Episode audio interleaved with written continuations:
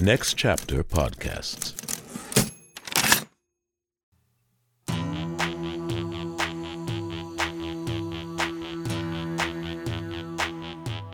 The 500. The 500.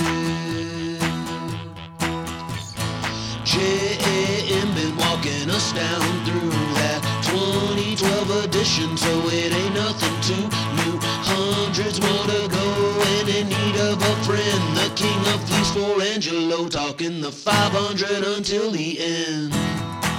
Talking the 500 until the end with my man JM on the 500, talking the 500 until the end. Thinking of a master plan. Step, step, with the record. Step with the record. Thinking of a master plan. The record. Step with the record. Thinking of a master plan. Cause ain't nothing but sweat inside my hand. So I dig into my pocket, all my money spent. So I get deeper, but still coming up with lint. So I Paid in full. leave my residence. That's the song. It's also the title of the album. That's by Eric B. and Rakim. I'm so hip hopped out. I'm into hip hop. I'm in my hip hop mood. This is number 228 out of 500 on the 500 with Josh Adam Meyers, y'all. That is what you're listening to. This is the place to be. I am the only comic that is taking on, you know, this 9.68 year journey to go through Rolling Stone magazine's list of the 500 greatest albums. And, and these are the moments, man. These are the moments that I really I mean, really am glad that I'm doing it. This was this was the episode. I had so much fun. I, I'll get to all that. Let me just get to, let me get to the shit that I got to do. I am on the road. Come and see me. Um, I have some very important shows that I would love for you to come out to. If you live in Chicago, Indianapolis, Liberty Township, which I think is Cincinnati, and Columbus, Ohio. Those I give, and then Toronto too. I want Toronto. I want to fucking sell out Toronto. But uh, go to joshadammeyers.com for tickets. Sign up for my email list. January 26th and the 27th, I will be in Bakersfield, California. January 31st, Zanies Chicago. One night only. It's not a big room. I really want to sell this out. I hired a PR person. I'm doing promos, whatever we can do. Then that weekend, February 2nd and the 3rd, I will be in Milwaukee, Wisconsin at the Laughing Tap Great Room. And then February 6th, Helium, Indianapolis. February 7th, Funny Bone, Liberty Township. February 8th, Funny Bone, Columbus. And then I'm going to be in Detroit at the House of Comedy February 9th and 10th. Vegas for a week. From the 12th to the 17th at the Comedy Cellar. I'll be at the Comedy Store February 18th and the 19th. And then we are going to close it out before I have the surgery uh, in Toronto uh, in Kitchener, Ontario, and uh, that'll be February 23rd and February 24th in Toronto. Sorry, I, if I feel like I, I don't know how to do ads like this, but I, I would love it, man. Please come out. You know, I meet a lot of you guys on the road, and you you say, you know, you love the show, and and it's like you you you support, and I love that. Um, these are the shows. If you live in any of those areas, man, let's let's fucking pack these out and follow me if you don't already at Josh Adam Meyers on all social media and uh, subscribe to our Patreon, patreon.com backslash the 500 podcast. Uh, get all full videos, get merch, uh, ask questions to the guests, and uh, just come come pay to play, man. We pay to play. This is a free podcast, dude. So let's fucking let's fucking make it prof- profitable, profitable. Um, alrighty, ladies and gentlemen. Uh, a lot of you have been excited about this one. Eric B and Rakim paid in full. This is a this is a monumental hip hop record. This has changed the game in what hip hop was and then now is. This is a pivotal moment in hip hop. And uh, and so to do this episode and give it the justice it deserves, so because I, I could just read the facts, or you could bring somebody on that lived the facts. And ladies and gentlemen, from Yo MTV Raps, the comedy hip hop legend, Mr. Ed Lover. Uh, he, he he's you know one of the originators of of of, of hip hop. Uh, you know, interviews and and you know, kind of telling you what was up in the world of hip hop every day on MTV, on Yo MTV Raps, and he's still doing it on his radio show. Uh, he and podcast. It's just he is is somebody that man we couldn't have gotten a, a, better guest for this episode.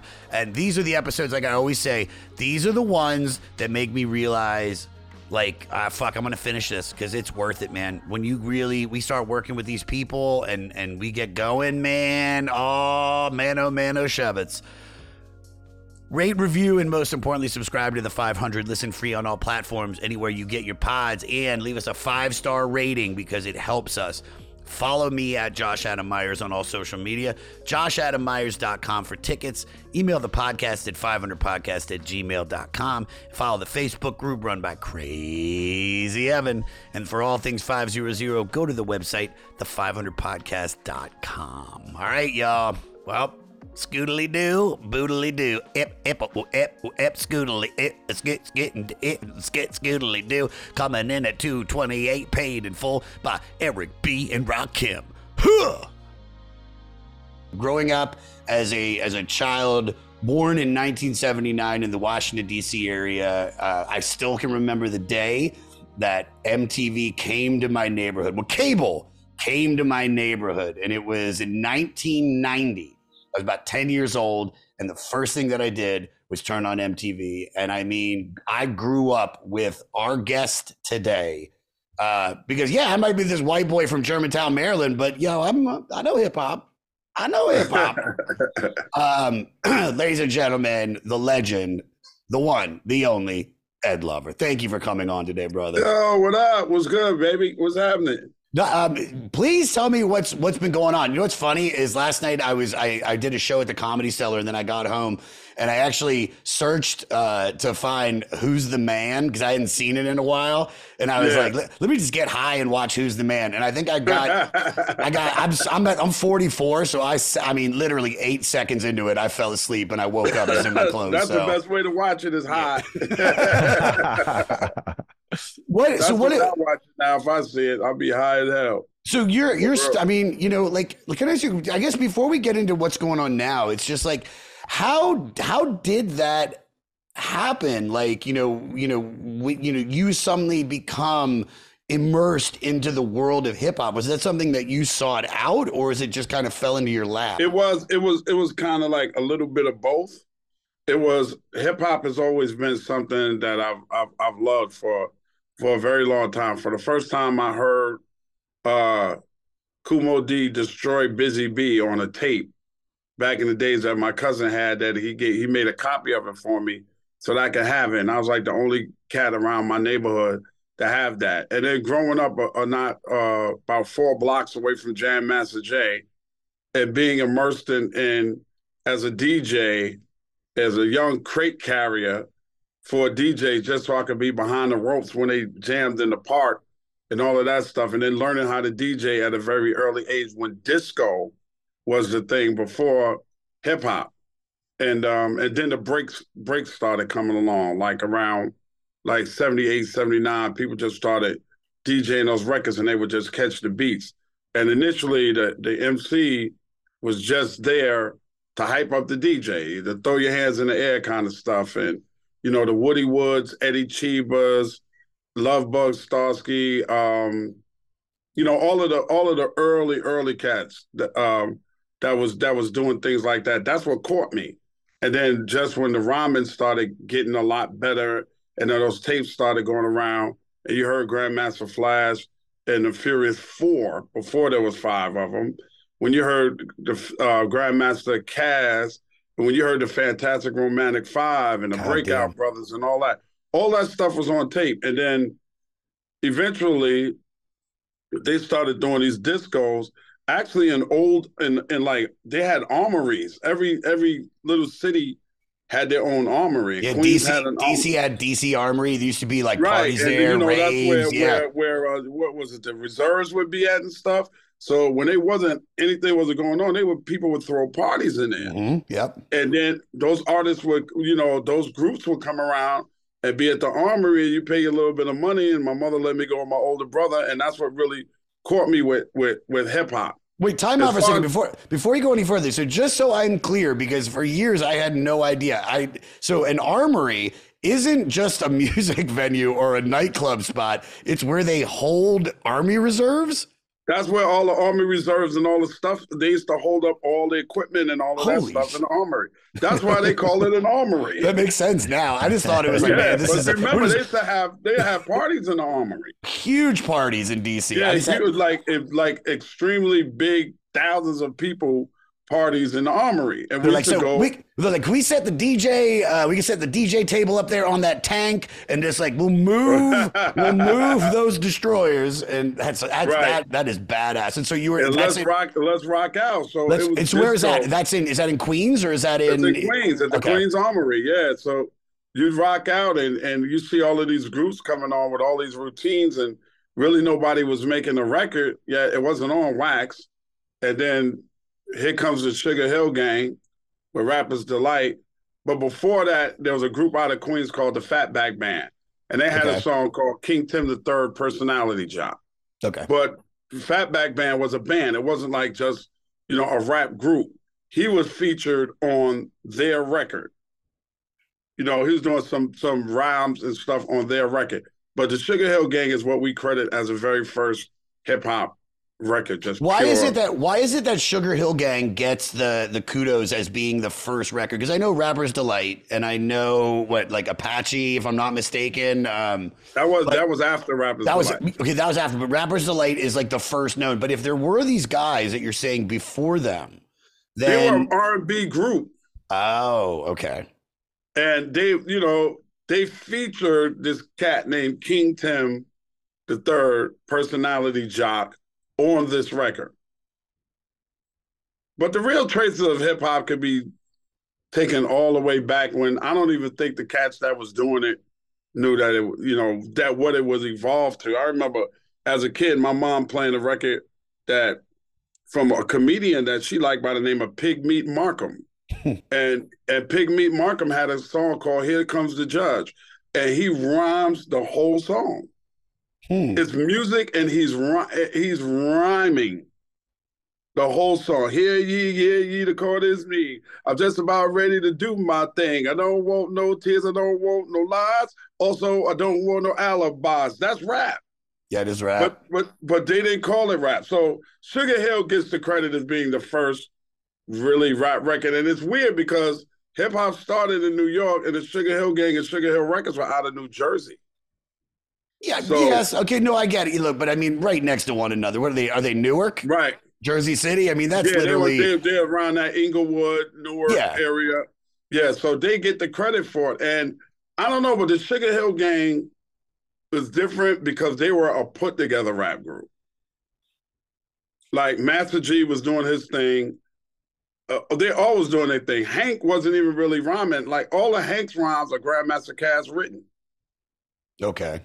Hank worked at a pizza parlor and heard about it and asked Caz, he knew Caz, and Caz gave him a book of his rhymes. Really? Yeah.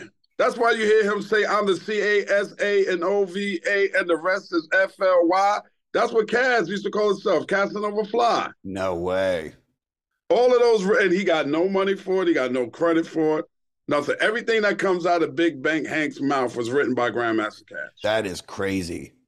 Yeah. That is crazy. But were there were there a lot of ghostwriters back then? I mean, was no, it? he didn't. He didn't mean to. He didn't mean. no, but you know what I mean. But just- just like, just Yeah. like when, because you're saying it starts No. with it starts with the beats. It start, you said it goes from disco into the break beats. They get the break beats, and the DJs start taking off. And now it's like you have Sugar Hill Gang that is starting to do like you said. You had the Here Come the Judge guy, which was rap, but it wasn't identified as rap. And now you have Right. Sugar Hill Gang, which is rap. And like, so when was it? When was the first time you heard the word hip hop? Oh, When does man, that get it brought in? on- it was on one of them tapes. It's on one of them tapes. You know, when I first heard the word hip hop, it's probably like around the around Wild Style when Wild Style and stuff and stuff like that came out. Yeah. When they started doing that, then I started hearing the word hip hop more or less more Before than Sugar because it was disco. It was Yeah. disco. Everything, everything, everything was disco. What was- Everything. What was the vibe like at those block parties, at those armories? Like, Oh, was amazing. It, was it? Was it? It was just love and positivity. It had to have been. Yeah, it was it was it was so it was so incredible. It was so incredible that sometimes the gangs would show up and and just be dancing. Really, You know what I mean? Yeah. It's just like this is weird. Like these guys are out here looking for girls yeah. dancing. It was like whoever bought their equipment out on a Saturday and knew how to manipulate the light pole so they could plug their stuff into the light pole and just like hundreds and hundreds of kids out there just dancing. Did the cops try and shut it down, or did they shut it down a lot? In the early, at the early times, yeah, but I guess after a while, the cops were like, "We know where they at, And it's so good. it's let's leave po- alone." yeah, and it's positive. It's not like I mean, look, like you said, the, the gangsters are going to be there. So, but if but if there's all good vibes, Yeah, then who then like let them be let them finally just have something that's Right. fun and so and so you're you're seeing the, all the beginning of this like how old are how would you say you are when when this is going on when I'm going to park jams and and and, and block parties and, and stuff like that, I'm about to be 12, 13 years old. and you and your your mom eh, nobody gives a shit you're just No, throwing no, I was yourself going into with the my brothers. My brothers were older than me, so Yeah. if my brothers were Ah. going, or if there was a if there was a bunch of us, like you could hear the music. Like I lived one of the big parks by where I lived at, well, it was pretty a good walk. Mhm. Was a park called Jamaica Park. Okay right? And I went to junior high school 192. Jam Master Jay lived across the street from there. Sometimes they would jam at 192 Park, but most of the time it was in Jamaica Park. The music would be so loud because the DJs were the people that you looked up to. These crews of DJs, the Master Sounds, the Disco Twins, the Furlong Companies, the Infinity Machines, these DJs that you knew about were the draw. And they had so much equipment it'd be so loud you could hear it all the way on my block. You'd be like, yo, is somebody jamming in the park? And then, you know, the word would go out, yeah, they at Jamaica Park. Mine. And I'm going with Kurt and Gene and Daryl and this one and that. Can I go? My mother be like, yeah, y'all be careful because those days you didn't worry too much about pedophiles and the kids just got, you know what I mean? Yeah, we went to, yeah, we walked to, we walked to school up there anyway. So Jamaica Park was probably from Hollis Avenue, one, two, three, four, five, probably six blocks up avenue wise. yeah And you just went to the park and then it was time to go. Everybody walked home. The cops would really shut it down when it got dark. That's Yeah. why everybody, yeah, when it's when it's nighttime, they come, all right, you guys gotta turn that down because they start getting complaints from the neighbors. But other than that, they didn't care if we was jamming in the park. We'd be out there all day just having fun. God, it's so funny just, you know, knowing the roots of how it started to seeing the evolution. I'm not saying that every show that goes on now is is bad vibes, but it just it feels like it, it's either getting shut down or there's fights or because of social media and the camera phones, it's like and like everybody doesn't wants to be the man and, and instead of just being there and being positive, which is what Right. hip hop started as this loving thing of just like, man, this is our shit and we're gonna do this and we're together for that. Um, right. What about what about when? So you're saying Sugar Hill Gang? Because I want to start getting. I want to figure out how we get to Rakim, Rakim from this and Eric B. But you know, when does it start? You know, because like you're saying, it's about the beat, it's about the DJ, and then Sugar Hill Gang is about the rhymes. When does the evolution of the MC start coming on? Right, right, right, right after that, right after that, because then all of these little record labels started popping up. Sugar Hill was an independent label. Yeah. So now you got all of these record labels coming up. You got Enjoy Records. You got all of these little offshoot records. None of none of these are affiliated with a major yet. None of them. It's just print these 12 inches the best you can and get these records out to the stores and let's see how we can sell records. So then you got Sugar Hill Records. I remember the uh, flashes on the beatboxers on Enjoy Records, and then Sugar Hill. They didn't have a deal with a lot of these people that had these little record labels.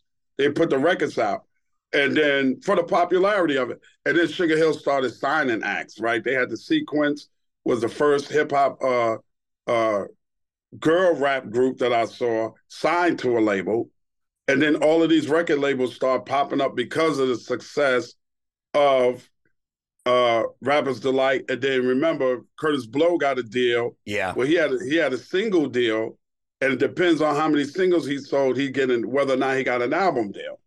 And then he put out like Christmas rapping, and that thing sold like a million easy. Yeah. And all of a sudden he's the first rapper signed to a major label. That's how the majors got into it. Oh. They didn't want to touch it. They did not want to touch it. Hmm. They didn't understand it. They didn't like it. They didn't want to touch it. But when you see something start selling millions of records, you touch that's it. where you know you got to touch it now. yeah, you gotta touch it's it. it's not about the art anymore. It's about let's make some money off of this thing. Sure, there's so many people even now that are like, you know, just like, how does this person have a career? People like them, and people buy Yeah. their shit. And if people buy their That's shit, man, right. they'll work. They'll work forever. And but it They're always, like Jake, like Jake Paul.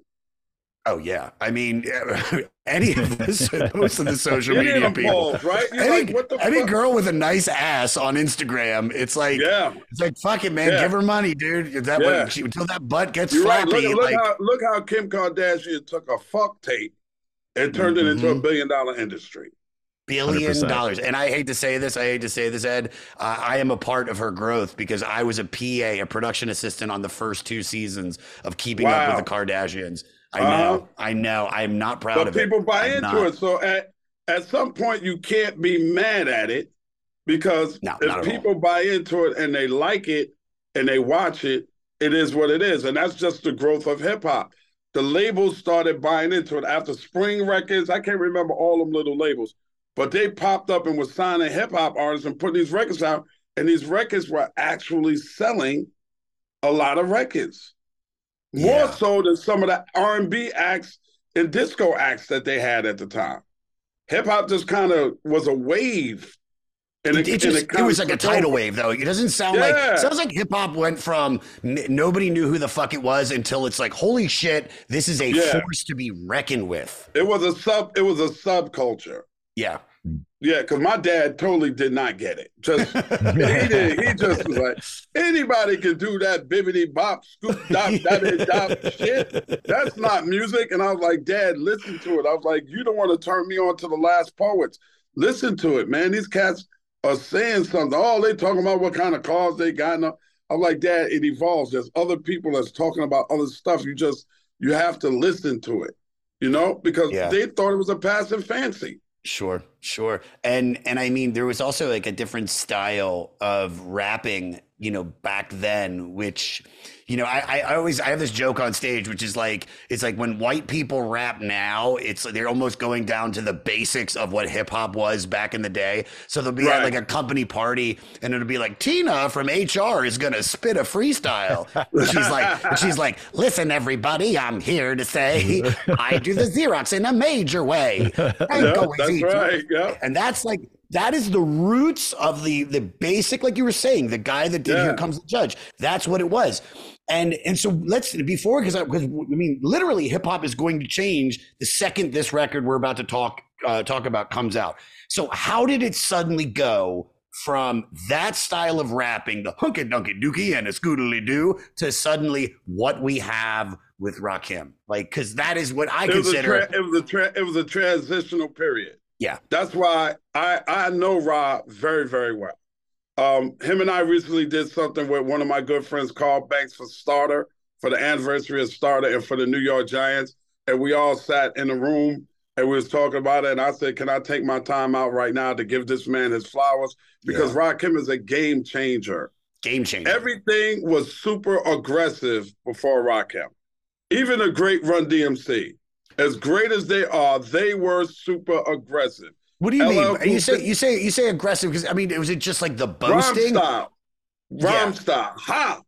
Remember, Shouting. everything was hurrah. Even Kurtis Blow, Melle Mel, Melle Mel with the clientele. I'm gonna rock your chimes, ring your bell. See, Yeah. I'm so bad, I'm so nice. I write a rhyme on the ground and make the world turn twice. Oh, Everybody was aggressive. Running and was king of rock. There is none higher, right? Yeah. Making stadium music, right? LL, I can't live without my radio. Yep, yep. Until you know he slowed it down. Well, I need love, but Rakim totally changed the way everybody rhymes. Everybody. Rakim, if I had to do a, a tree of hip hop, Mhm. Rakim's branch, the leaves on that branch is Biggie, Nas, Jay Z, and everybody else that's come after him Yeah. is on is on that uh, or leaves on the Rakim branch on the hip hop tree. because Rakim slowed it down. I remember Marley Marl, great friend, love Marley, and I remember being in a stu- in a radio station when Marley Marl and Red Alert both in the room and just me. And I'm standing, and I'm quiet. I'm just sitting in my seat. I'm quiet, and they turn around, look at me, and like, "Hey, what's up with you?" I said, "I can't believe that I'm lucky enough to say that I know both of you." Wow. Red Alert, who was there from the inception of hip hop. And then you come with Marley Marl, right? Marley gave us Shan, Shanté, uh, all of these people that were kind of aggressive style artists. And then here comes William Griffin out of Long Island, and he completely slows it down. So Marley was telling me this story about how they did my melody, right? Which is the first, Kane- which is the first song. It's the first single from the record. Right, released- no, no, I'm sorry. No, it was the first B side. It was the first B side from from Eric B as president. Um, Yeah. Right. So go ahead. So go ahead. Sorry about that. So Marley's telling me about check out my melody. And he says, Rakim comes into the studio and in Marley's apartment in Queensbridge Yeah. is where this record was recorded. Marley has the mic set up and Rakim says, Yo, man, give me a chair and bring the microphone down. And Marley's like, Nah, man, you got to get into it. Like, you know, you got to let people know what you're talking about. And Rakim was like, Nah, this this is how I do me, man. I'm laid back. I'm I'm I'm cool. I'm cool with it. And you can feel that from him when you hear even Eric B as president, right? Yeah. You can hear that that laid backness, that that coolness, that non-aggressive approach. That I would put Eminem on that tree too, on on, on uh, as a leaf on a Rakim tree. Has many words that he would put in, and the way that he would would rhyme was different than the my name is Cameron. I work at HR. I do Xerox. I'm a superstar. That's Yeah. the way most people were rhyming, right? But Rakim Yeah. switched it up 100%. You know? I mean, yeah, completely. And it's it, like it's not even just the you know the energy that he's putting out. There's a there's a strong confidence, but humble. Like like you know he's he's not he's boasting in a way, but it's not like what you were saying of like I'm the king, I'm the great. You know, it's like right. it's like This is, this, is, this is from a dude that wanted to go to college to play football. This is a dude that had no aspirations of being a rap star. He's to just rhyme at his school in the lunchroom. And then uh, a guy that we all know that passed away, that used to be with EPMD all the time, brought Eric B came to Long Island looking for uh, Freddie Foxxx. And Freddie Foxxx wasn't around. And he told, he said, Yo, man, I know this dude named Rakim. Like, you should check him out. He can rhyme. And they went to Rakim's house. He made that record with with uh with Marley Marl. They did my melody and Eric B as president, and he had no aspirations of making this his career. It just kind of happened, and that's kind of like who he is, right? Like Yeah. LL sent in tapes and tapes and tapes to Def Jam before one of the Beastie Boys heard it and played it for Rick Rubin. LL was trying to be a star. Rakim never wanted. He didn't. He didn't have no aspirations of being a hip hop star Wow. at all. Even though he knew Biz Markie and Biz Markie, you know, came to his school and he was rhyming with Biz Markie doing the beatbox in his lunchroom. That's not what his focus was. His focus was football. And later he becomes the God MC.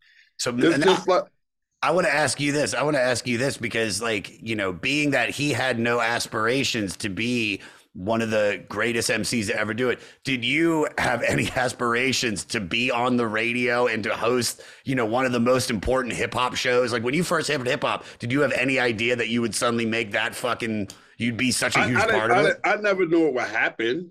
I, I knew I knew when I heard LL Cool J, I wasn't good enough to be an MC. I knew that. yeah. I, I, I knew I was better than running them from my neighborhood because they was in my neighborhood and I used to rhyme in the park too. And at that time, they wouldn't even let Run touch a mic in the park, right?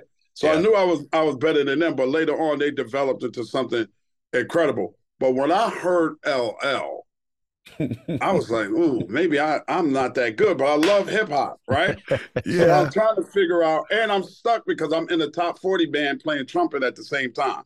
So I'm stuck between these two worlds, this world of funk and this world of hip hop. And uh, in '89, you know, I'm already Rakim and them is already out. They they burning up the charts, right? Yeah. Eric B. a president for president is out, and that was like the international song that we all did the WAP on. Like when that record came out, you at the block party, clap your hands, everybody start wopping and that, that, that, because that record is a um. they took they take an interpolation of over like a fat rap by Fonda Rae. That's Yeah. what that bass line is, right? And Eric put that record together, did a fantastic job, but it was just it was so incredible. And then It took over, H- huh? It took over. Like it, It took when, over. when when when the streets heard that song or heard Eric heard Eric B. Yeah, Rakim, yeah. it, it, it was just a game changing moment in hip hop. Absolutely. And then- and and and um you never heard nobody say, came in the door, said it before, I never let the mic magnetize me no more. Like the mic is magnetizing him to come to the microphone, but it's biting me, fighting me, inviting me to rhyme. I can't hold it back. I'm looking for a line. People didn't know what he was talking about. I'm looking for a line to plug this shit in Yeah, right? So I could get busy, taking off my coat, clearing my throat. The rhyme be said until I hit the last note. My rhyme won't refine any kinds of ideas. Self-esteem made it seem like the thought took years to build. Right there is crazy. Mhm. But still say a rhyme after the next one. Prepared, never scared. I just blessed one. And you know that I'm the soloist, so every beat make him clap to this. That was crazy. Survivor 46 is here, and so is On Fire, the only official Survivor podcast. And we have a twist this season. The winner of Survivor 45, Dee will be joining us every week. We're going behind the scenes of the biggest moments, the how and the why things happen, and the strategy and analysis you can only get from someone like me, a Survivor winner. Listen to On Fire, the official Survivor podcast, wherever you get your podcast. This episode is brought to you by Paramount Plus. Get in, loser! Mean Girls is now streaming on Paramount Plus. Join Cady Heron as she meets the plastics in Tina Fey's new twist on the modern classic. Get ready for more of the rumors, backstabbing, and jokes you loved from the original movie with some fetch surprises. Rated PG 13. Wear pink and head to ParamountPlus.com to try it free. And then when he said, "You thought I was a," that was the line. People had that on their sweatshirts. You thought I was a donut. You tried to glaze me. What? that was like that was like. What did he say? yeah. I heard that was in a response to Janet Jackson. Rakim had some issues with uh, "What Have You Done for Me Lately," uh, where she's Oh, yeah? bashing her man. Yeah, just we were Oh, reading some man, of our researcher Adam's uh, notes here. The track touched the nerve for Rakim, who wrote an answer song about it that morphed into Eric B as president. Uh, Okay. Yeah, so he was like pissed off at Janet Jackson, but he was like diss tracks are, are kind of out of style. He he felt so right. So he didn't just go full bl- uh, on it. man, that line right there was on like a lot of sweatshirts. Thought I was a donut. You tried to glaze. Nobody ever said nothing that slick before. Nobody. I mean, as pretty hot. aggressive as as great as hip hop was, as much as we liked hip hop, nobody said nothing like you thought I was a donut, you tried to glaze me. It was just it was it was it was amazing. It it, it took the whole world by surprise. I think it even took Rakim by surprise, like how quick that record blew up. And I was on Zakia and Fourth and Broadway at the time. Another small layer. Zakia Records was a subsidiary of the Fourth and Broadway. Fourth and Broadway was mostly famous because that's the uh that was a subsidiary of Island, Mhm. which was Bob Marley's label. Yeah, gong. Bob Gong, Marley yeah. did more numbers on Island Records. Bob Marley did, I think Grace Jones was on there for a while Mhm. too. She's on Fourth from Broadway. If I, but for Eric B. and Rakim, man, that was that was crazy. We was It's- just loving every minute of. it. Everybody was like, "Who is this guy? Who is this guy?" And then when we found out that Eric B. was from Queens and Rakim was from Long Island, we was like, He's one of your own. Yeah. "Yeah, I we read, like we uh, the champions of hip hop." Because remember, we had to live through. Manhattan keep making it, Bronx keep on taking it, Brooklyn and eh, Queens keep faking it. Yeah, from KRS One. We had to live through that shit. That Queens is faking it, and I was like, "How are we faking it? We got Run DMC and LL Cool J and all of these other dudes, and we just had to live with that. And as much as you hated it, you loved the record. And we know that we knew it wasn't directed to the whole of Queens. that it was directed to Marley Marl and Shan and Roxanne Sean Tatum, but he included everybody. So when we knew we had another champion with Eric being and Rakim, we were super fucking we was stoked, dude. Yeah. We was like, what? He from Long Island? Eric B is from Queens? Nice. we got borough another rivalry. one on y'all asses.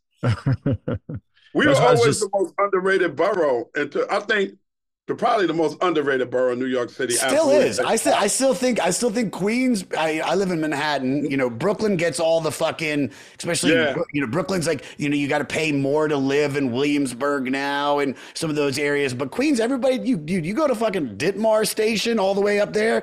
You go Yeah. to like that's a that's a beautiful area. You get a nice place and live in a nice neighborhood. Yeah, you sure can. And we were the underdogs of hip hop for a long time. Staten Island was worse than us. And then here comes the Wu Tang Clan and changed That that, changed. narrative yeah, from right. fucking ever, right? Yeah. But before Staten Island, it was Queens. It was always it's the Bronx, it's Brooklyn, it's Manhattan, and then Queens, and then Staten Island. So we were like underrated when it came to hip hop. Like they used to talk crazy shit about us, tell us we live in the desert, all kind of shit. Like they Queens was whack to everybody in the city. Even going to Latin Quarter days, you ain't even want to tell nobody you were from Queens. Like when the Brooklyn dudes used to troop around holding on each other's shoulders, going through the club yelling Brooklyn, Brooklyn. And they ask you where you from. I'd be like, yeah. I, I, I, they was taking people's coats and stupid shit like that. And I remember they ran up on me and asked me. I had the sheepskin coat on, and I this one I knew Brooklyn dudes weren't that bright, even though I was born in Brooklyn. Yeah. They asked me where I was from. I was like, I'm from Brooklyn. They was like, where? What's your address? I said 328 Chauncey Street. You know what that is? That's What? fucking Ralph Kramden's address from the honeymoon. and they was like, oh, I bet you from Brooklyn. He from Brooklyn. 328 Chauncey Street. I was like, y'all dumb motherfuckers. Saved me my coat that day. But Sure. Yeah, that's a good lambskin. but you know. Brooklyn was known. Brooklyn was known for for taking it. That's what you know. That's what Brooklyn, man. You know, you know the Bronx. You know, Brook and Queens was whack. So when we got Rock Rakim and Eric B, it really opened it up for like all of Long Island too, right? For Public Enemy and for De La Soul and for all of them dudes that that came out there and decided to do something. And Rock Rakim was just fucking cool. Like it was, Rock Rakim was fucking cool, dude.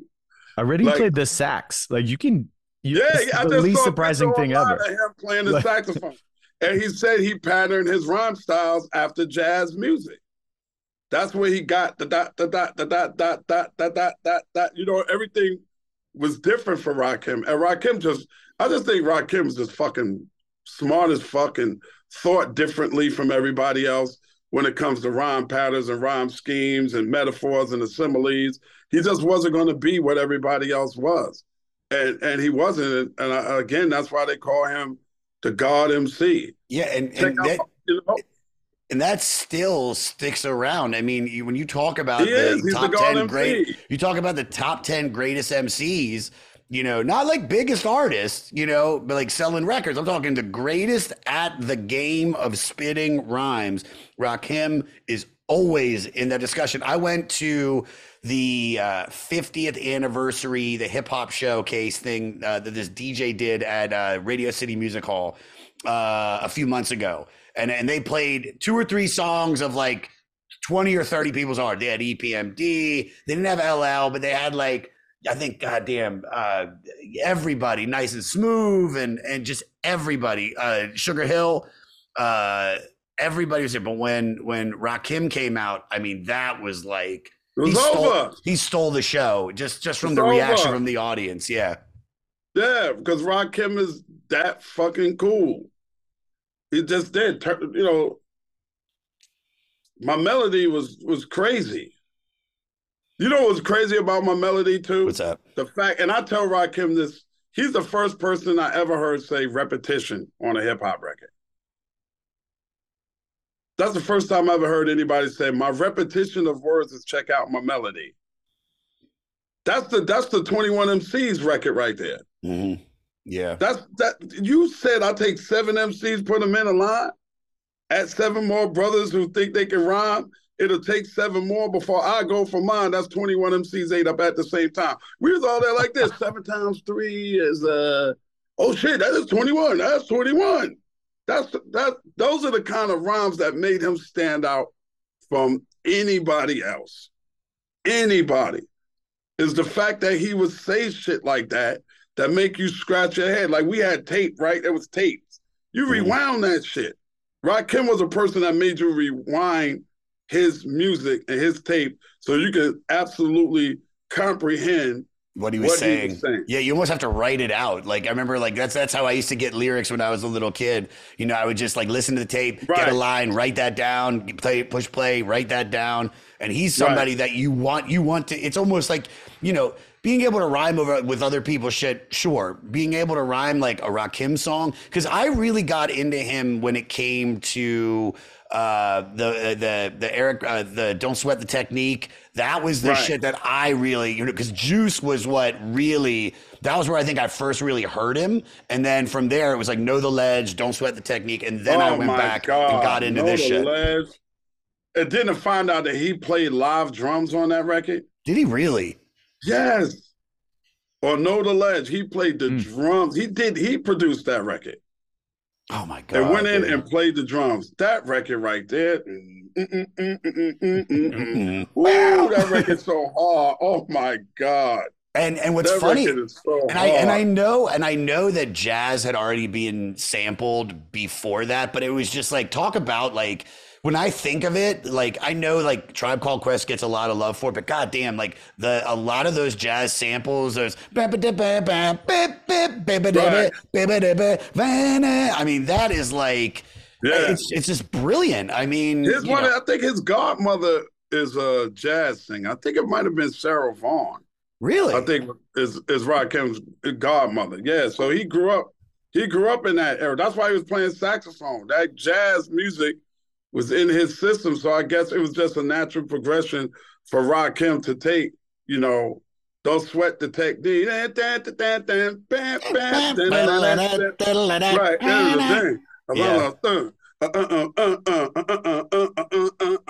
Yeah. It's all over the place. And nobody else could could rhyme like that. You know, you had Kane and Kane, I love Kane. Kane is always going to be in my top five too. But Kane was more let it roll, get bold. It just can't hold back and forth because I'm a man of soul. In control of the effects of what the heck. Rock the discotheque and this groove is what's next. Mhm. A groove the set, the tap, the tap, the tap. Rakim was like, eh, eh, eh, eh, eh, eh, eh, eh, eh, eh, eh, eh, eh, eh. and you were like, yo, what the fuck did, did this guy just say? And how does he make it all make sense? How does he how he do it? I, I never know. But like you said, when Rakim comes out, any show, Rock Any the show. Bells, Rock the Bells in Queens uh, uh, last year that I hosted with Roxanne Shanté. When Rock came out, it was That's it. different. yeah, Him, Mary J. Blige could do sweet thing, and I've seen her do this and just hold the microphone out. Rakim does paid in full, and he don't say a fucking word. the audience says the whole song. sure. He don't say shit.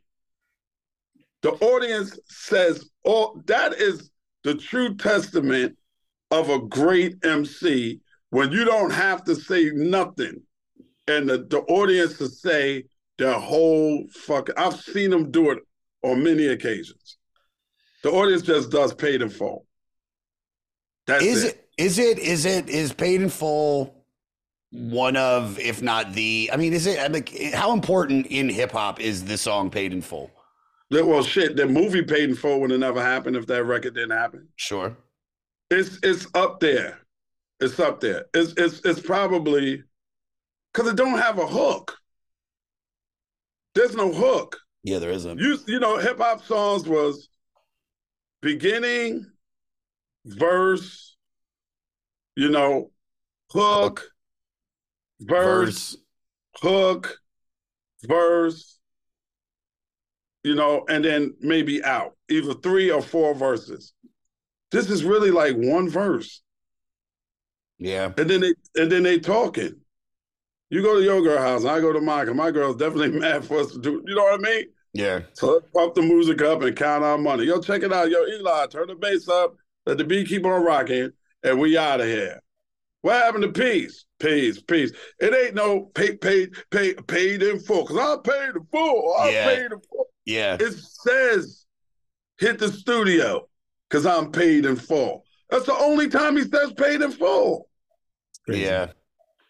That's And it. then- I play the fish, which is my favorite dish, but without no money, it's still a wish because I don't like to dream about getting paid. So I'll turn it to the books of the rounds that I made, tune out and test and see if I got pulled, hit the studio because I'm paid in full. That's The- it. and and it's like I'm I'm reading some of the it's like he's not talking about he's not flaunting wealth very very humble uh the freedom to buy a plate of fish and get paid for honest work i mean that's so Right. against the grain of everything that hip hop has turned into Absolutely. you know I, I used to roll up. This is a hole up. Ain't nothing funny, but still don't nothing move but the money. But here it is. Now I learned to earn because I'm righteous. It feels great. So maybe I might just search for a nine to five. If I strive, then maybe I'll stay alive. So I'll walk up the street, whistling this, feeling out of place. Because man, do I miss a pen and a paper, a stereo or a tape of me and Eric B and a nice big plate of fish, which is my favorite dish, but without no money, it's still a wish. That's crazy. that's crazy He's like, I'm I'm fucked up. yeah I'm broke. I used to run up on a motherfucker and be like, give it to me. You know what it is. This is a hole up. But I'm not doing it that no more because I'm righteous. Do you know how many people that record influenced to walk the righteous path? That's brilliant. And he's so humble that he don't he don't get it. One of the greatest moments of my life. I promise you, I walked off that stage and I said, I can die right now. I was in Louisville, Kentucky, yeah and they used to have something going on out there where this promoter would bring all these hip hop acts every year. And this is in the 2000s. And the one year, he I remember he had Public Enemy out there. This is one of the greatest things I've ever seen, too. And Scarface just happened to be in town. And Scarface came out with Public Enemy. It Oh, was doing wow. Public Enemy songs. It was crazy. Rakim was on the show. I introduced Rakim. Rakim comes out. He gives me that. What's up, Ed? Y'all know my man Ed Lover. Ed's my boy. Blah blah blah. He starts rocking. Now I'm sitting. I'm still on the stage, sitting there. And after two songs, he looks at me and go, "Come on, Ed. You know these songs, right? Back me up." And I backed way. him up for the rest. oh dude Bro, That's special. I backed Rakim up for the whole entire. I walked off that stage like I could get hit by a car right now. I'm, I'm going to hip hop heaven. I'm fucking good, bro. well I'm- you I am good. Can I tell you something? I mean this, and this is like this is the question I asked you earlier. Is dude, you've lived a hip hop cream dream. You Yeah, have, you have, you have not. It's all been that, dude. You're when you talk about hip hop. This guy, like you, were saying he was playing what trumpet in a funk band. Is that what you said? Yeah, hell yeah. Motherfucker, you, when I think of hip hop, I can't not think of Yo MTV Raps, one of the most Well, important. And I don't think of, of, you know, uh, you know, I don't think of like Funkmaster Flex or Fab Five Freddy. I think of you. I think of you, motherfucker, and Dre. That's Thank who I you. think of because that was Thank the you. show that I watched. So how? Yo, bro, I just saw uh, something on YouTube the other day. I saw it on Instagram. There's a clip of Double Trouble from Wild Style, yeah. right? And I look in the back, and there's fucking Fab Five Freddy. So I go back and I watch Wild Style again, and he's in the whole fucking movie. Really? I'm like, yo, Fab is like the coolest motherfucker in the. I'm like, look at this motherfucker. Now, just way before I knew Fab, I heard of Fab because of Rapture. yeah. And he was in the video. Fab Five Freddy said that everybody fly. So I didn't know who the fuck Fab Five Freddy really was until Yo MTV Raps. And I'm like, yo, Fab is an ambassador. Like Fab was there because Fab was a graph writer. Yeah, and graffiti really? is yeah, he wrote Fab all over the place. Fab Five, you can see that shit all over the place. And I never knew who the dude was, but I used to see the tags when I got on the train and stuff. And when I met him, I was like, yo, this is the dude. Like you were in Wild Style, dude. Like in the late 70s, 78, 79, you were around hip hop. 80, 81, he was directing hip hop videos. I was like, yo, this dude right here, man. I take my hat off to Fab. Fab is the reason Dre and I were on TV.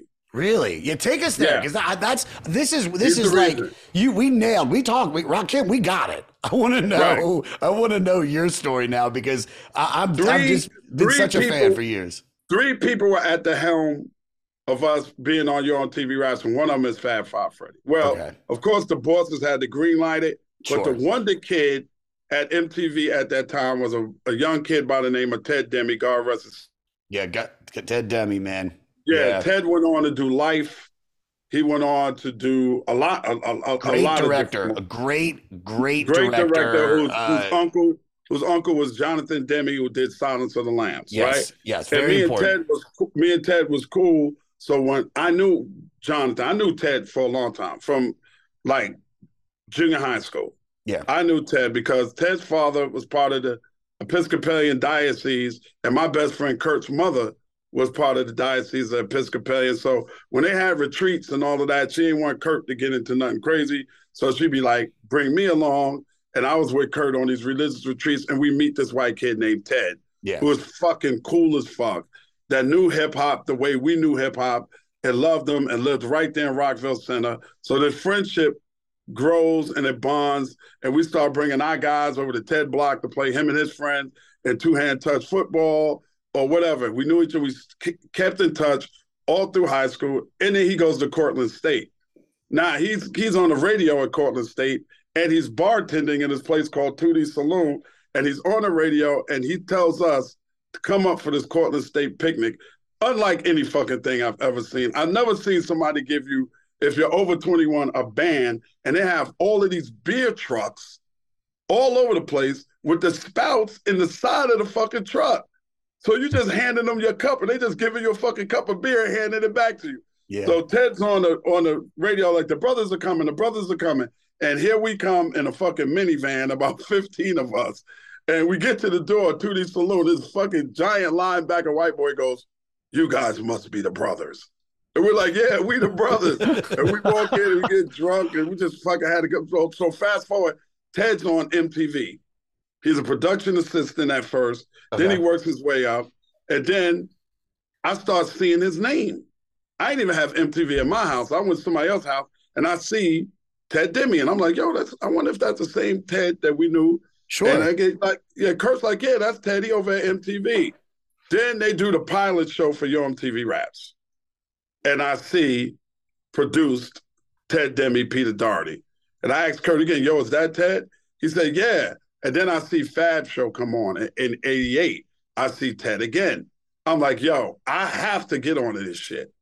Like, I know hip hop, like I know the back of my fucking hand. I love this shit. I start fucking bugging Ted, bro. Let me get on. Let me get on. Let me get on. Ted's like, nah, right now, you know, they're only doing Fab Show or whatever. I said, well, let me get on and do a record report. Let me do a movie Something. report. Something. Let me do something because I know hip hop. He's like, ah, we're just going to stay with Fab. So Ted calls me one day and says, Ed, they want to do a daily show. Fab, this is where Fab comes in. Fab doesn't want to do it because he doesn't want to be overexposed. And he got so much other shit going on. Like, I didn't know Fab and Basquiat was best friends. I didn't know oh, that. wow. Wow. Damn. I didn't know right now you can't get a Basquiat unless you go through Fab. He represents the family. No shit. No, wow. That's he crazy. curates all the Basquiats in the fucking museums around the world. He has his own. Ba- Fab will never work again if he doesn't want to. I guess not. He has fucking original Basquiat sketches that were given to him. Fab is fucking straight. So Fab doesn't want to do it. Ted has to now put together a daily show. So Ted calls me. Peter Dougherty knew Dre. Dre used to DJ for the Beastie Boys on the road. Mhm. Dre had a group called Original Concept, right? That was signed to Def Jam. So Peter knows Dre. He has Dre come in. Dre auditions before me. Then he's off into Peter's office. I saw Dre when I walked in. I don't know Dr. Dre from a can of fucking paint. Never met this dude before in my life. He was on the radio out in, in Long Island at Adelphi University. I'm in Queens. That's way out there. Different And we had to put fucking tinfoil on the antenna on the radio to pick that shit up. Yeah, Never yeah, yeah. heard him. Yeah, yeah. I knew about original concept, but I wasn't like a huge fan of the group. I knew to recognize me. I thought it was dope. And I was like, okay. And he was like, yo, I'm Dr. Dre. I was like, oh, what's up, bro? I'm Ed. And uh, he goes off to Peter's office. And then Ted puts me on tape, right? On that big, stupid ass VHS tape, and the camera is huge. and so he puts me on that shit. And then he calls Peter and he goes, Peter, is Dre still in your office? He's like, Yeah. He said, Send him down. So Dre comes down. Now it's Dre and I together in the office. And Ted goes, Let me put something on tape of y'all two together. So I'm sitting there, I'm trying to figure out what we want to do. And I says, Dre, um, what's your background? You Jamaican, right? He's like, Yeah, I'm Jamaican. He's like, I'm like, Can you do a Jamaican accent? He's like, Yeah. Ted had came from Jamaica and he had like the dreadlock wigs that, you know, is the hat, but it got the dreads. So he had two of them. So I put one on, Dre put one on, and we start interacting in his Jamaican accents, like introducing videos. And Ted goes, That's it, Laurel and Hardy. That's what I want. He said it's going to be a studio show. Fab Yeah. is going to be on the road. Y'all would be at home in the studio most of the time, but it's a different look. It's a different aesthetic. Dre's fat, you're skinny. This is what I want. Yeah. And he took it upstairs, and that's how we got it. And when did you first? What time of day was it? It was on at midnight or ten or what No, time? we were it was, on it was day, right? daytime, like Yeah, three or four was- o'clock in the afternoon. Yeah, We were dude. there It was it was come home from school. It was come home from Yeah, as soon school. as we came home from school, Yo MTV Raps was was right there. It was, So dude. It was in it was prime the, time right away. dude. It, Jared, it was like Yeah. it because it was For which is half so. an hour at first. It came on after Hard 30. Uh, it yeah. was it was it, it was Club MTV, then Hard 30, and then Yo MTV Raps. And That that's was what that you afternoon block. and that's what you found out, man. I mean, like, I, I mean, I can't tell you how many different artists I experienced and learned about from Yo MTV Raps, just like I did from Headbangers Ball. You know, there Right. was MTV was was the That's radio. what came on after us. It was it was Club MTV. God, was some- dude. Club MTV. Oh, I dude, I used to, yeah. I used to, I used to. Those were some of the Oh, first Headbangers boners I ever got from Club right? MTV. That was Riki Rachtman, right? No, Riki Rachtman was Headbangers Ball. Do, do you remember? Right. Do, you, do you remember the grind? The grind was Yeah. that was that was softcore porn back in Yeah, the day, was. bro. Eric Nies. Eric Nies, just hot chicks Yeah, dancing. I, I, I used to call Eric Nies the fake Mark Wahlberg, right? yeah. Oh God, yeah, dude, dude. Because he never had his shirt on. He swore he was Marky Mark. I was like, Eric was Dude, cool though. I would I would have more questions, but I want to tell this story because it's so funny. It's like uh, Jeremiah, you'll know this. So me and Tassos and a bunch of kids went to this party. We, we grew up in Montgomery County, Maryland. We go to our first like party with alcohol and everything, and we walk three miles to the party, and then at like 2 a.m. we walk three miles back to my parents' house, and it's like me and five of my my friends all in my living room, and we put on MTV to fall asleep, and I'm laying on the couch, and suddenly I wake up in the I just wake up and I have a Charlie horse, and I jump up and I'm like ah ah, and my buddy Tassos wakes up and he sees me doing like ah ah, but he sees the grind on MTV. He's like, "What are you doing?" And I'm like, "Ah, Charlie horse, Charlie horse." But that's what I'm saying, dude. It's like you, you know, people will never understand like these kids, and I hate to say like kids. I'm not going to be that guy that's like they don't get it, and what we had was this. But man, we were fucking there for the creation of what all this shit has become, and and and there would be no social media, no nothing without what y'all did. Hip hop would never be what it is today without the two of you guys, man. It was Absolutely. important. It was very Absolutely. important. And I always say, I always say, you know, certain things happen at a certain time, right? You look at it and you say, wow, Jordan never made more than $32 million in a single season, but Sure. it was the Nike money that kept him, that created him to be a billionaire, right? And then you look at a guy like uh, Jason Brown from the Celtics, not knocking it, but how do you how do you say this guy is worth $55 million a season? He's never Yeah. won a fucking championship. Nothing. Oh, because he's been here for seven years, and for seven years we went to the playoffs. It's like the the pioneers never get the money. Kool Herc and them guys never got did just Never They never got the money. They never got paid, and they created something that was so astronomical and astounding that they, you know, that they they should have got paid. You know, but they they never really got their just due. I just found out that there was I think it was I don't remember who it was. I think they gave Herc like five hundred thousand dollars or something like that, spearheaded by Swizz Beatz. But they trying to give back to the pioneers who didn't get paid off of this music. Hey, it's Kaley Cuoco for Priceline. Ready to go to your happy place for a happy price? Well, why didn't you say so? Just download the Priceline app right now and save up to 60% on hotels. So, whether it's Cousin Kevin's Kazoo concert in Kansas City, go Kevin, or Becky's Bachelorette Bash in Bermuda, you never have to miss a trip ever again. So, download the Priceline app today. Your savings are waiting. Go to your happy place for a happy price. Go to your happy price, Priceline. This episode is brought to you by Pepsi Wild Cherry. Pepsi Wild Cherry is bursting with delicious cherry flavor and a sweet, crisp taste that gives you more to go wild for. Getting wild may look different these days, but whether it's opting for a solo Friday binge watch or a big night out, everyone can indulge in their wild side with Pepsi Wild Cherry. Also available in Zero Sugar. So grab a Pepsi Wild Cherry and get wild. You know, this music has spread out so much. If I had social media, I'd have had a fucking hundred million followers. Hundred percent, dude. You, easy, easy. You would have had it. Yeah. Easy You know? because we were we were the international hip hop show. We Mm-hmm. were on everywhere, bro. It wasn't just the United States. We were on all over the fucking world. All over. And every time we travel abroad, we could we could feel that shit. Where the fans Every uh, time. where the fans re- show you the most love? Do you see it in England, Germany? or- England, England, Okay. England, France, Germany, because a The lot French of love hip hop. yeah, a lot of cool like army bases and air force bases and shit in Germany.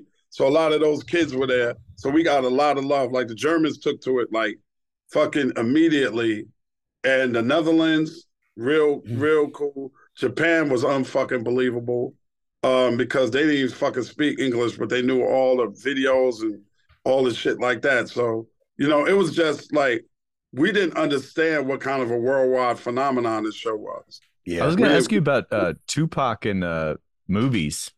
I mean, Juice.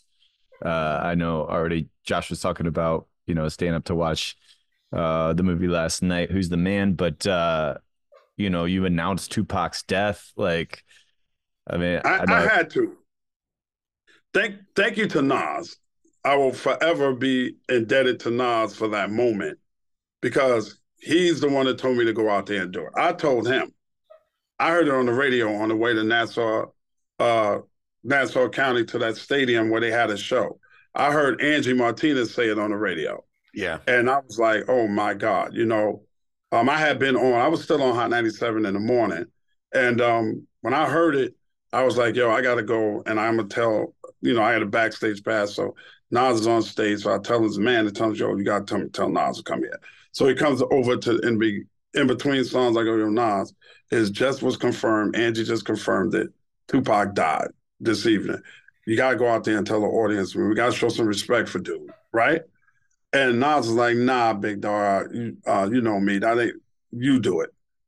And he gave me a microphone and, and, and let me go out there and uh, and announce it. And then years later, he contacts me on King's Disease 2. There's a song on there that's called Death Row East. And the last thing you hear on the song is me announcing that uh, Tupac had died. So I made a Nas record too. at the- wow, at the Wow. same time. shit. Wait, That's wait, fucking and, and so then, then let me ask you this question because I don't, I didn't want to like really venture into this, but I'm curious if, if being that, that, that, that New York, you know, Nas is so New York, and you know, even though Tupac is is from Baltimore, but like really L.A. adopted him as home, and there was that beef between the East and the West. Like, was there really, was there really a beef, or was there more of just this? This love because it sounds like if Nas is like you got to do it and I can't do it because it hurts too much that he actually cares about this guy that's working Yeah, for Death they had Row. whatever little beef they had, they had squashed their beef already. They did okay. Yeah, so their beef was done, and we we understood what it was at the time. Anybody that was in the business at that time knew that it was more or less Death Row, Bad Boy. Mhm. None of the other artists, none of the other labels, None of that other shit had nothing to do with it. The media hyped it up because Death Row was the number one label in the West Coast. Yeah. And at that time, Bad Boy was ruling the East Coast with more radio hits than probably anybody could shake a stick at at that time. Yeah. That was that really what it was. It was Suge, Puffy. Suge didn't like Puff for some reason. Suge wanted to be the king of the mountain, and look what that got him, right? And um, he didn't like Puff. So when he made that statement at the Source Awards, which was hosted by me and Dre, Yeah. if you don't want, yeah, that was the that was very much a lot of tension, and I think, you know, the West Coast took it a certain way because that was one day that I can honestly say they was gonna beat the shit out of them boys. I mean, they had like they had like a, a, a, a they had like a, a um a mafia fucking meeting of or like all the heads of the five families like got backstage like we're not letting these motherfuckers come to New York and talk this disrespectful shit. We might not love Puff either. We might don't want that shiny suit bullshit in hip hop, but he's New York, and you're not going to come to New York and talk that bullshit about us. Two great things happened at that show. Suge said that shit, and that's the same show that Outkast Outcast. won. Yep. Outkast. And Dude, Dre I- said that Puff legendary. got something to Oh say. yeah. Yep. Out, dude, Outkast. I was just in Atlanta, and and I, dude, I went, dude, I went to Magic City just to pay my respect. I went to to the best strip club in the world. I went to Mary Max. It got, it was just, I, it's such a such a great area, and and like, Yeah. that was such an important thing. Out of all of that, that you said that tension to have Outkast come out and be Dre, like, no, man, Dre, Dre said the South got something to say. yeah, And God, did they have something to say? You know, nobody could predicted it like that. I loved Outkast at the time. New York just wasn't ready for it. yeah, That's all. And they felt slighted, you know? sure, And um, yeah, like everybody did. Like it took a while for, you know, NWA to even catch on in New York. Too short to catch on in New York. You know, they were already bubbling and we just we were so New York. When you're from New York, you know you kind of live in a fucking strange bubble. You know, there's 18 million people, 600 different languages. Yep. Somebody come out trying to do something that you invented. You're like, get this bullshit out of here but we opened it up, and I think that's one of the great things about Yo MTV Raps is we opened hip hop up for the entire country really and did. for the entire world, and we kind of introduced people to artists that were in different cities and different states that they might not have ever heard about unless they saw it on television, Yeah, and vice versa. You know, a lot of the artists like you know Kane and them will tell you that their um their shows got a lot bigger after Yo MTV Raps because now they can play in these little towns where they couldn't Mhm. play it before. That's yeah. a big deal. Especially for a couple white kids from uh from Montgomery County, Maryland. What? Like, Let me I ask you a question. Hip hop's Let me- the biggest uh, Hip hop is music for genre every in the fucking world. body, man. Yeah. There's this guy that that that be on the internet all the time by the name of Dr. Umar. And and him and I just got into a little disagreement because he went on to say that Eminem could not be one of the greatest of all time because he's white. And I'm like, first of all, Dr. Umar, who the fuck are you to even Yeah. be talking about hip hop? Like you wasn't there. You don't understand that some of the some white people have made incredible contributions to hip hop. That's like saying Pun or Fat Joe can't be one of the greatest because they're not African American, because they mm-hmm. Puerto Rican, or saying Ruby Dee or Charlie Chase from that was the DJ and the MC, or Tito from the Fantastic Five, uh, uh, Fantastic Four don't count because they were dabbling in something that was created by African Americans. Hip hop is for every fucking body. Everybody. Okay, Eminem is not fucking Vanilla Ice. Eminem, Eminem is nice on the fucking mic. If he wasn't, Jay Z wouldn't have did no record with him. Dr. Yeah. Dre wouldn't have produced no fucking tracks for him. 50 Cent wouldn't have did no record for him. Get a dude a break. Why is Eminem always the poster child for white rappers that don't fucking belong? And my thing was, bro, I was, I was, I've been in since 89. The shit really popped off in 77. Mhm. Okay. So I wasn't there from the beginning. And when we was rocking in the golden era, we don't fucking know you, bro. You wasn't there. So if you not, if you've never played professional football, you can't go on TV talking shit about football. Yeah. You wasn't around hip hop. You're not a part of this fraternity. Yeah. And we consider ourselves a fraternity. You're not a part of it. Shut the fuck up. and I got a lot of flack for that. Oh, here go Ed, Uncle Tom in, taking up for the white boy. No, I'm taking up for fucking hip hop. Yeah. We yeah. spread the gospel of this shit for everybody to enjoy. There's been French rappers, there's been English rappers, there's been German rappers, there's been dudes from all over the place. There's Nigerian, there's Dominican dudes that only sell records in Spanish speaking countries all over the place. They can't be hip hop because they not, or they can't be one of the greatest. Who's the fuck to say who the greatest is anyway? Yeah. Yeah. It's never ending. We can say who one of the greatest is, but you can't you can't take what do you quantify as being the greatest? Do you take sales? What do you take? What, what makes somebody one of the greatest in hip hop? It's What do you? What do you? What do you? I was actually. This is a question I want to ask you. What do you consider? Like, if I had to say, what are your five? Who are your five? I don't And- have any. I get this don't? question all the time. Really? I don't. I don't have a top five. It's ever. It's an ever evolving. I could. I usually go. This is the way I explain to people about the LeBron James and Michael Jordan comparison. Yeah. Go by eras. Go by who is the best in their era. Yeah. There's no top five of nothing because there's going to be some cat, and, and, and we might be dead and gone, but there's going to be some cat that's going to break the singles, you know, going to break the all-time scoring record that LeBron has. Yeah. Yeah. There is. There's going to be some cat out there that's going to fucking end up getting like five or six straight, or maybe seven straight championships, and people are going to be like, he's better than LeBron. He's the greatest of all time. There's always going to tout somebody to being the greatest of all time.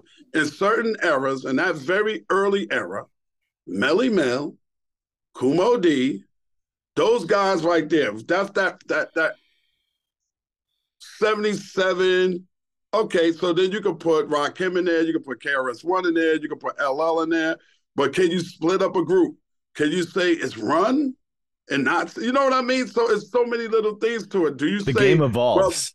You right. know? Do you say this guy is better because he sold more records? Shit, Vanilla Ice sold a lot more records than a lot of people. Is he in your top five No. as an MC? Or are we going just lyrics?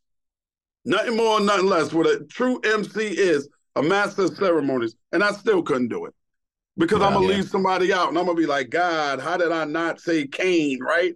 How did I not say the mighty KRS One? Yeah. How did, you know, and people that really didn't curse that much, that you know, that were like fan favorites of my mom's, like Heavy D was fucking incredible. Like I love Hev Heavy D. birth- there- there's no Biggie without Heavy D. There's there's no pun. Have made it cool to be big. Remember, the Fat Boys were looked upon. We liked them, but they were looked upon as more of a novelty act Yeah. because they did a lot of records about eating and being fat and all that. Heavy just said, "I'm I'm the overweight lover." Look at me, girls love me. Girls always squeeze me. Heavy, let me squeeze you. He didn't dwell on being a big guy, but his name was Heavy D. And then you had Big, and then you had Pun, and then you had all of these guys that didn't have to worry about their weight anymore because Hev made it cool.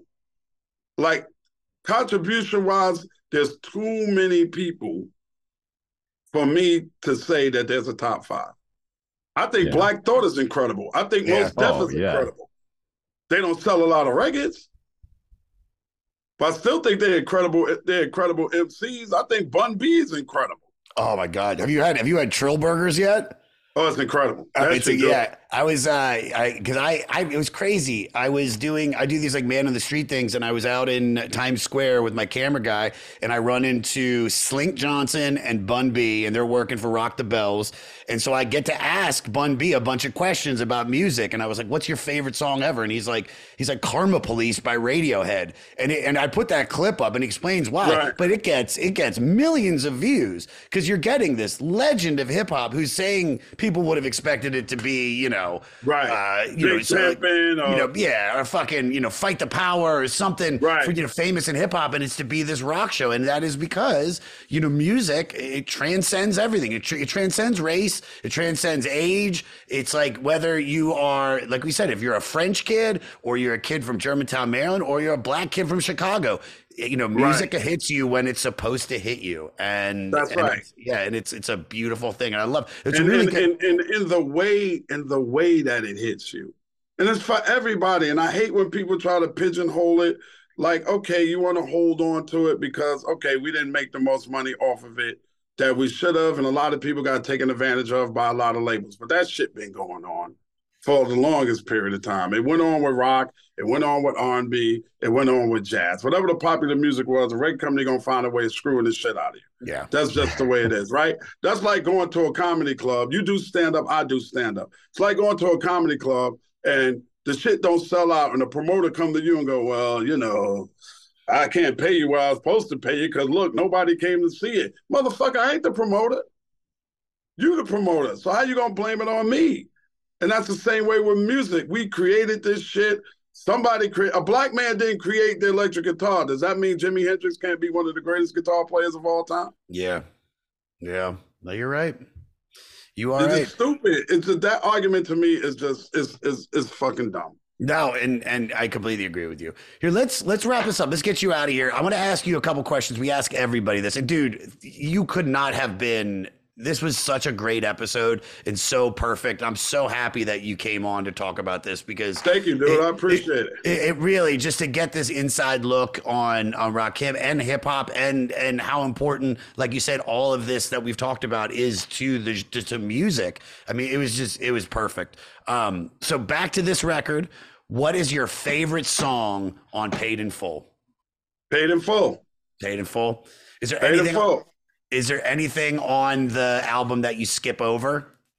Chinese arithmetic, probably. Yeah, it's Yeah. it's, it's, a- it's a little, little it's a it's a little A little, little long dated. and a little boring. Little, Yes. little dated, little dated. Yeah. All right. Can you fuck to this record? Yeah. yeah. Yeah. I know you got soul. Yeah, you could definitely. I did a parody of I Know You Got Soul. Really? Yeah.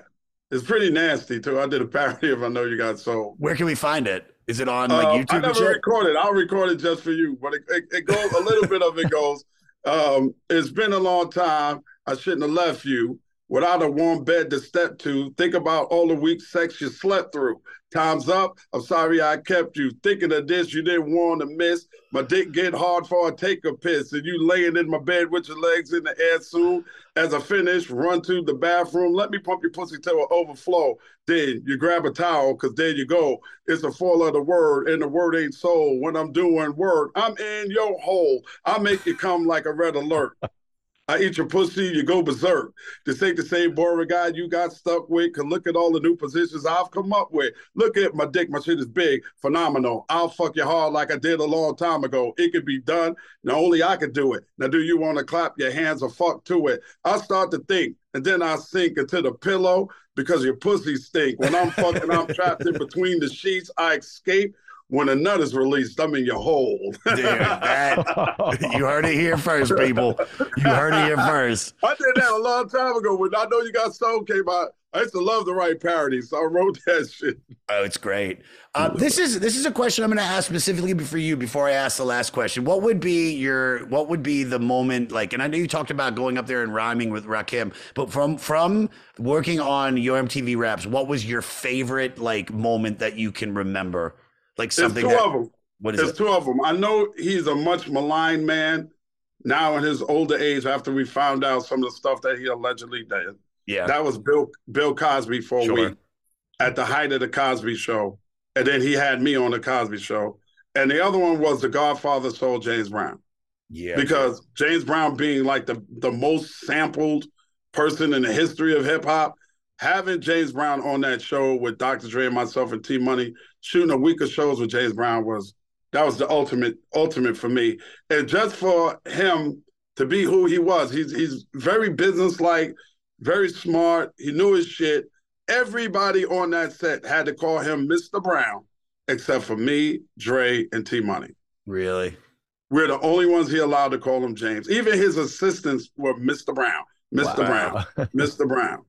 Even the cameraman, even the pro- producers that came because you know when you got somebody of that magnitude come, everybody comes Sure, to yeah. the taping. So even there. all the all the heads of MTV that was like James up, Mr. Brown. My name is James, my first name. So only me, Dre, T Money got to call him James. And that was that was it for me, man. That is that's that's the top dude. I mean, Yeah, it's that the was hardest, it for hardest, me. hardest working man in show business. Yeah. You and he comes and does Yo MTV raps. I mean, how could he not? It's it's the hottest show on television, and he's he's, he's, he's the grandfather. Somehow, his break beats are like you said, are the most sampled of hip hop. Yeah. There is no hip hop without somebody cutting Without up his fucking shit. funky drummer and a Yep. lot of the other shit he put out. Yeah. Yep. Mhm. All right. What what would be your elevator pitch to get someone to listen to Rakim and Eric B. Paid in Full the album? My elevator pitch would be, hey, have you ever heard Eric B. and Rakim? No, I never heard of them before. Well, what kind of music do you like? Well, I like rock. Do you love like Eric Clapton? Yeah, well, Rakim is the Eric Clapton on a on a microphone. You need to listen to this. This is not your average regular hip hop. If you love Coltrane, then you will love Rakim's wordplay. It's in the same vein. It's Yeah. that creative. If you're a jazz cat and you love Miles Davis or you love Wynton Marsalis, then you need to hear this young man. He's more than an MC. He's a poet. He's he's incredible. If you love poetry, then you gotta sit back and listen to Rakim. And you could go online and find a cappella versions. Just listen. If you don't like the music, just listen to what he's saying. That would be my elevator pitch. No And matter what kind of music that you like, Rakim is the epitome on the top notch of the person that you like in that genre. I love that. I love that. I love that you that you put Clapton because he Clapton. They always say Clapton's God. You know the way he played guitar and and uh, you know like you said, dude. It's it's Rakim is is the fucking man. He's the top. He's a Yeah, Cream for the record, Cream. Hen- uh, Jimi Hendrix is actually the guitar. Hundred percent. Facts. Hey, Eric Clapton stole a lot of shit from For sure, for sure, for sure. Promote away, dude. Anything you want to promote? What do you have going on Yes, that we can we can find Everybody you? listen to my podcast. It's called Come On Son, the podcast. It's Nice. six and a half years strong. Recently signed a syndication deal with uh, Audacy. So that's coming soon. I'm on 15 stations of Audacy's right now. And we just did a new syndication deal. So that is going to happen. 94.7 The Block in New York City. Every night from 7 to 11 is the Ed Lover Experience. So you can hear me there back in New York on the radio where I belong and just look at look for me on a on a on a comedy stage near you. Um, I'm gonna be out actually hosting with uh Straight Jokes No Chaser tour with with uh DL Hughley and Cedric the Entertainer Oh wow. and Bruce Bruce, Earthquake, and Lunell. So they're gonna move Bruce. Bruce was hosting. They're gonna move Bruce to do a set and let me host. So oh, I love that. yeah, it's gonna be great. Oh, that's great, And, dude. I, I don't know all of them, but Lunell is my fucking girl, and that's like Lu- Lunell keep feeling my ass every time I'm around. I told her she She's- some pussy. She keep she's- playing. she's throwing it, dude. She always throws. Don't make a difference how old that She bitch is. throw it She'll- at you. I'll be like, she'll- Lunell, you don't want nothing. I fuck with her all the time. I love it. I love it, dude. This was so great. Thank you for coming on, brother. Thank you, you. Ed. Thank y'all for having me, man. Peace and love and you. blessings. And Peace hip hop forever, baby. You know it. Booyakasha. That's what I'm talking about. Ed Lover, ladies and gentlemen. Follow him on Instagram at Ed Lover, on Twitter at Mr. Ed Lover. Listen to his radio show and check out his podcast, Come On Son, anywhere you get your pods. Now, for new music, you are listening to Flatbush rap duo The Underachievers, and you're listening to the song Stone Cold of the 2019 record The Lords of Flatbush 3. And you can find all the links on our website, the500podcast.com. And if you're in a band, and we're directly influenced by one of these albums or artists that we are playing, please send us your song to 500podcast at gmail.com. We will play it.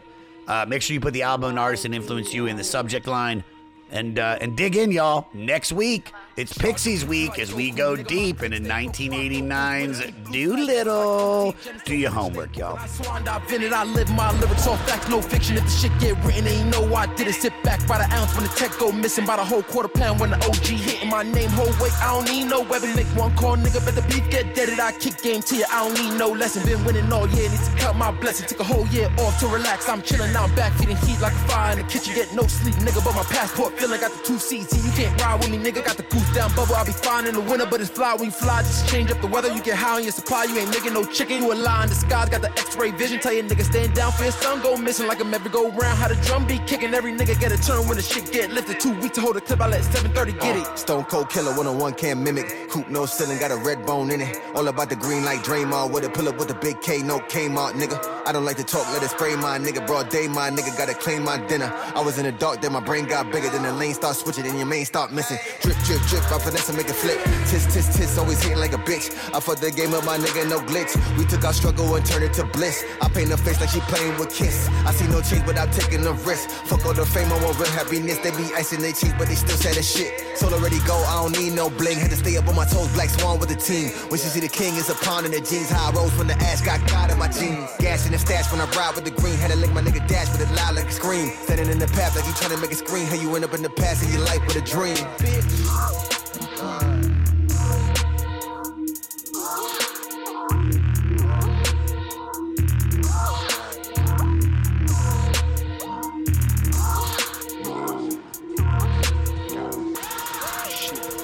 Well, that shit was fucked up, man. Right, I just ripped the money up my sleeve. Fuck you.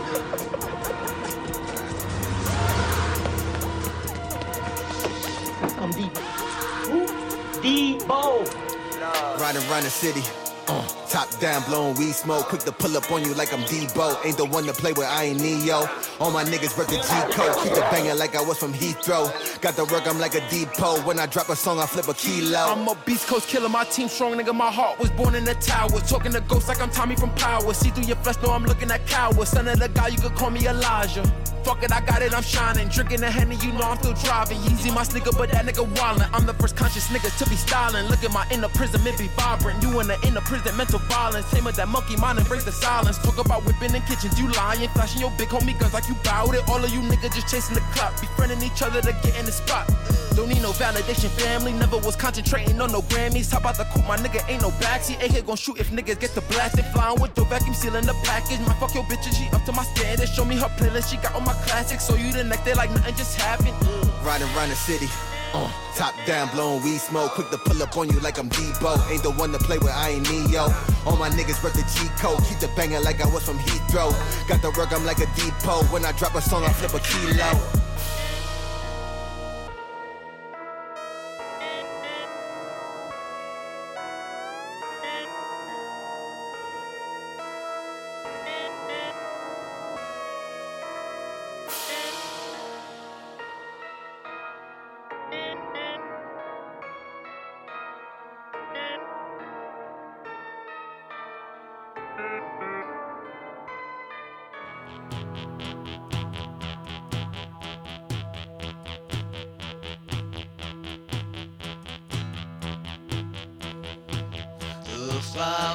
500, keeping it fleecy for the fleece nation. On the 500, the 500.